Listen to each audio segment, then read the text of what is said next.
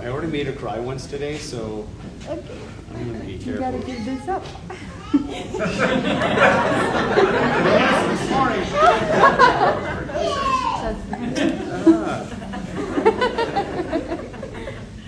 Baby toy.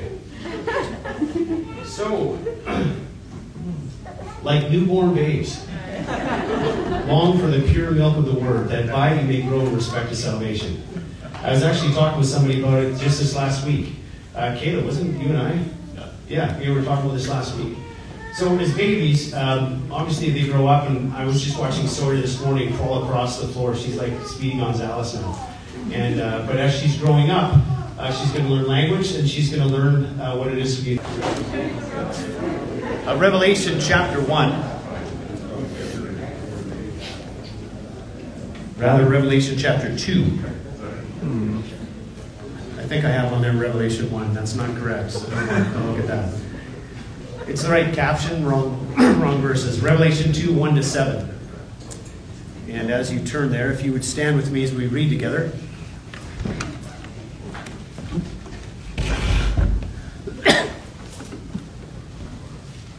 Revelation chapter 2, beginning to read there in verse 1.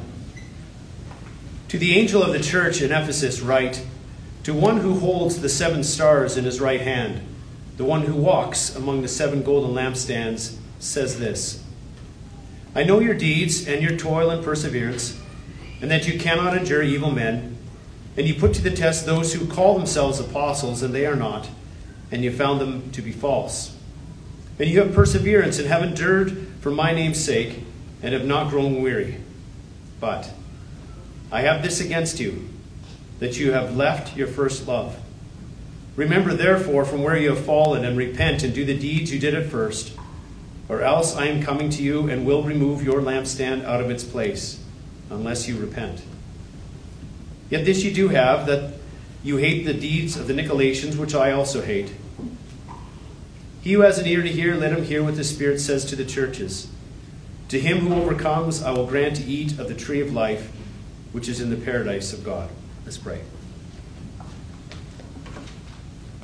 Lord, when we open your word, we always have something to learn. And maybe there's uh, some familiar passages we go through, but even still, Lord, as we spend time in your word, it seems like new things come to the forefront. And I pray this morning that would be the case from Revelation 2. That we would learn from this Christian church as you put it in here for that reason, that we would learn.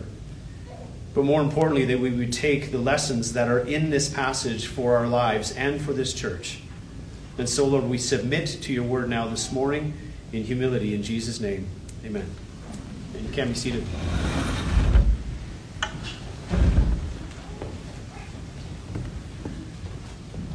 So we come now to um, the specific address to the church at Ephesus, and this is the beginning of a number of uh, addresses that Jesus is going to make to the churches in Western Turkey. But as I mentioned before, these uh, addresses to these churches are not just meant uh, for them. They were all to read uh, all the different letters that were going through to Ephesus, Smyrna, Pergamum, etc. And so it's also for us. Did you notice there in verse 7? Hear what the Spirit says to the churches, plural. And this is because other churches, we can learn from churches' mistakes and from their errors. Every church can learn from that. And as such, this letter to Ephesus is meant for us to read and understand and apply even here at Pine Ridge. But of course, different churches have different problems, and so that's why Jesus uh, takes time to address them individually.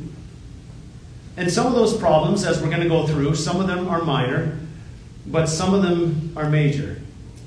In the case of the Ephesian church, they were in a major problem. They were in deep trouble as a church. But I want to give you some background to this church before we dive in here.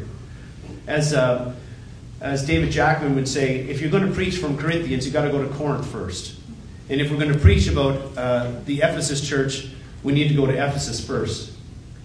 And so I want to uh, take you back through the history of this church when it was founded, all the way up until the point that we find them here in Revelation chapter 2. And if you're taking notes, you can just put Acts 18 through to 20. This is going to be the first section that I'll be getting my information from on the church at Ephesus. The church, uh, rather, the, the city of Ephesus was an exploding center of pagan spirituality, especially in the area of practicing, practicing magic. Of course, the Apostle Paul, he went there and he planted this church, but before he got there, this was a, a, a massive place of pagan spirituality, especially in the area of practicing magic, because uh, for those of you who were with me, um, I don't know, a few years back, when we went through First Timothy, uh, we went back through and, and noted that they spent about $12.5 million on magic that they burned in books. So once they gave their life to Jesus Christ, they had all this extra cash before as uh, pagans and in, immersed in pagan spirituality. When they gave their life to Jesus Christ, they took all of their magic books, put them into a pile, and the equivalent today would be about $12.5 million. Lots of extra money these guys had, and um, pagan spirituality was a big deal, especially practicing magic.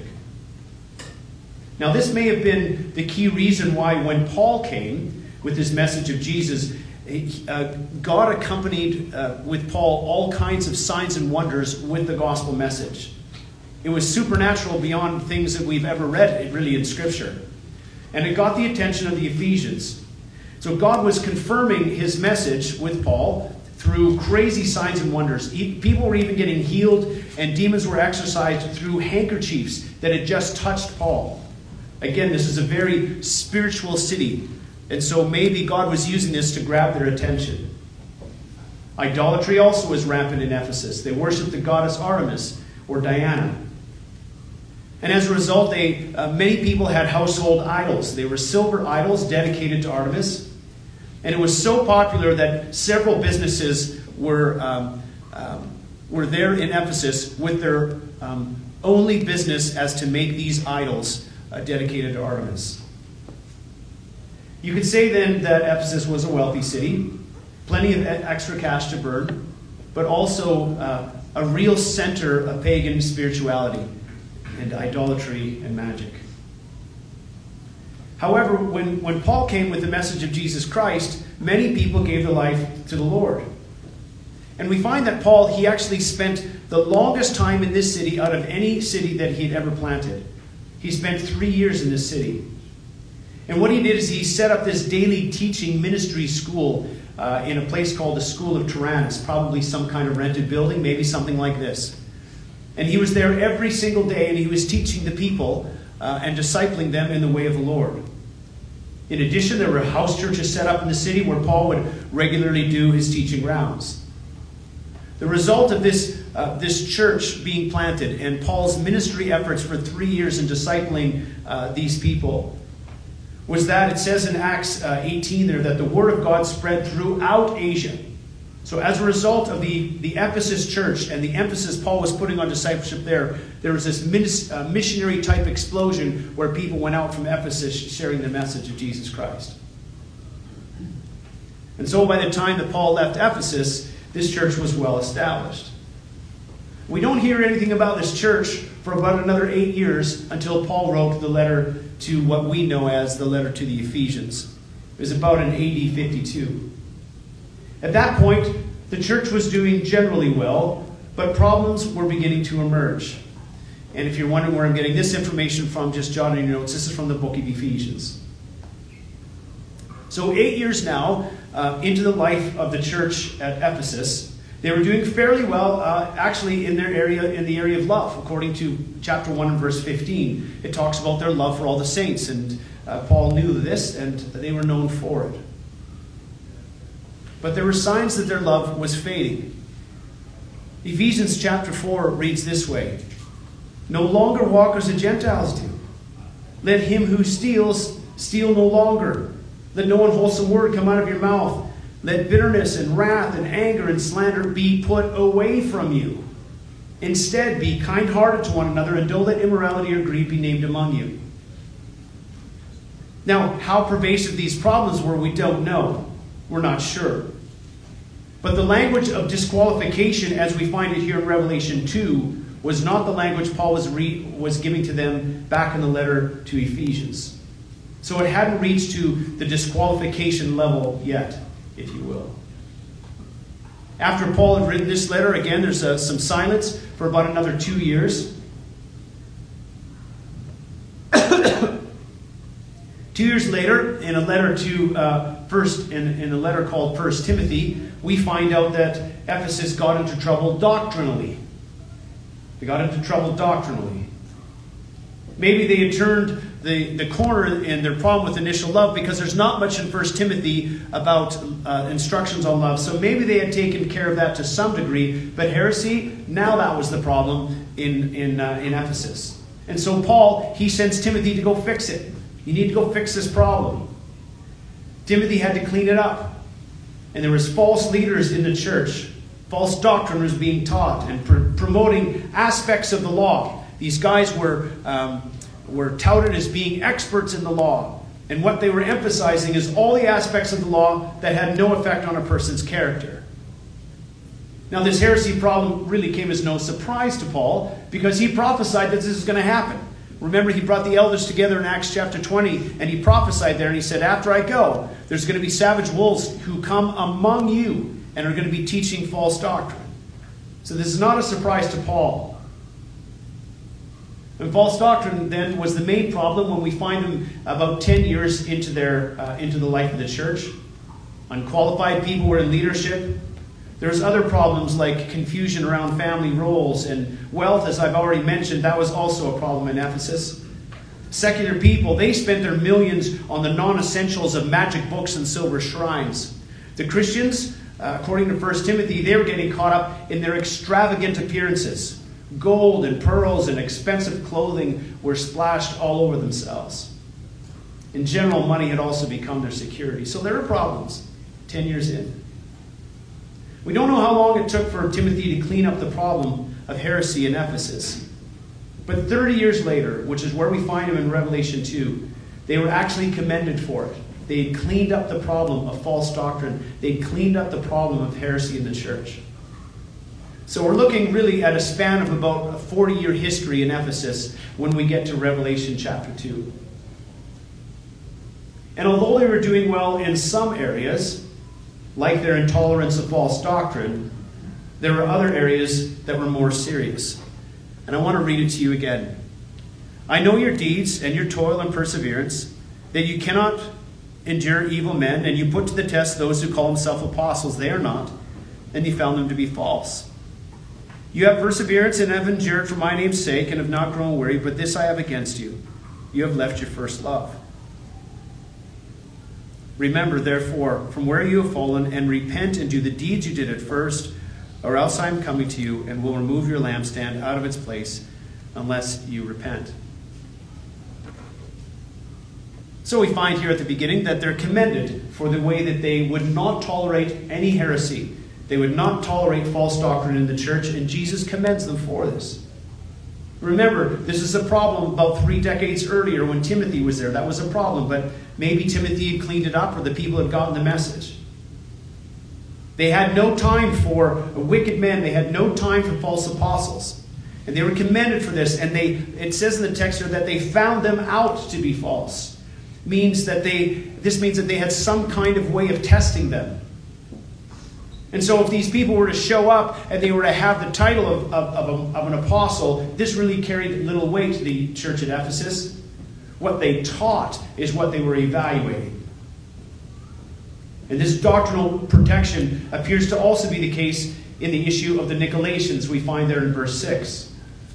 Not too much is known about these guys, but as we will get into in chapter 2 and verse 15, there is clearly a link to idolatry there. And we'll get into this more when we get into chapter 2, verse 15. But although the church was doing very well in the area of doctrinal purity, they were failing in love. They were failing in love. From these verses, we know that historically this church had been doing well in this area. Go back to the deeds you were doing at first. They were doing well in this area. But they had left their first love. I think the NIV says, You have forsaken your first love. And there's different opinions as to what this first love is really referring to. We don't know, and so we can't be too dogmatic. Was it that their love toward God was failing, or their love towards one another was failing, or maybe it's a combination of the two? We don't know. What we do know is that lack of Christian love was the problem. lack of Christian love was clearly the problem in Ephesus. And it would appear that they're putting all of their emphasis on doctrine. We got to get right doctrine. We won't tolerate false doctrine. And again, they're commended for this.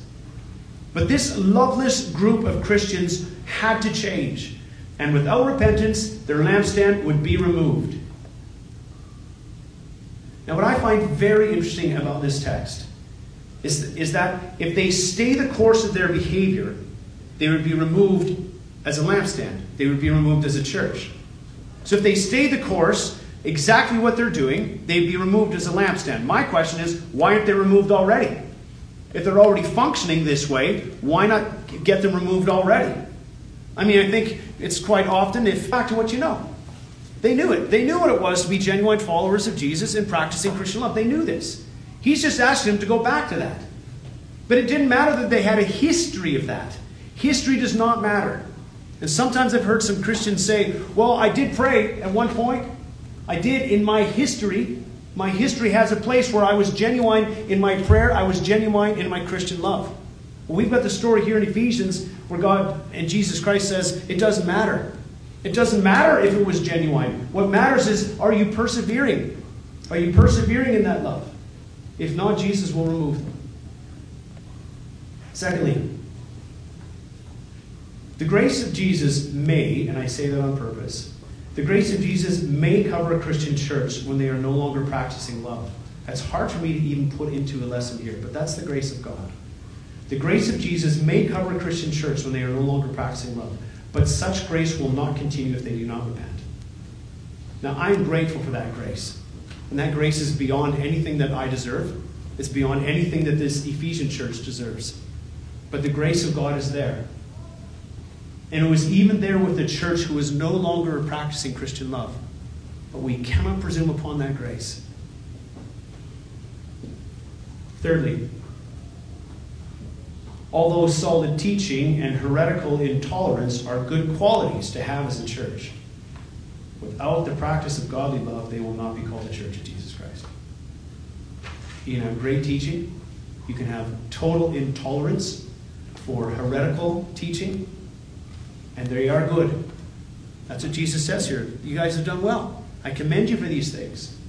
But without the practice of godly love, they will no longer be called the church of Jesus Christ. And then finally, the promise of being with Jesus for all eternity in paradise is given to all those who are genuine followers of Jesus. That is fantastic.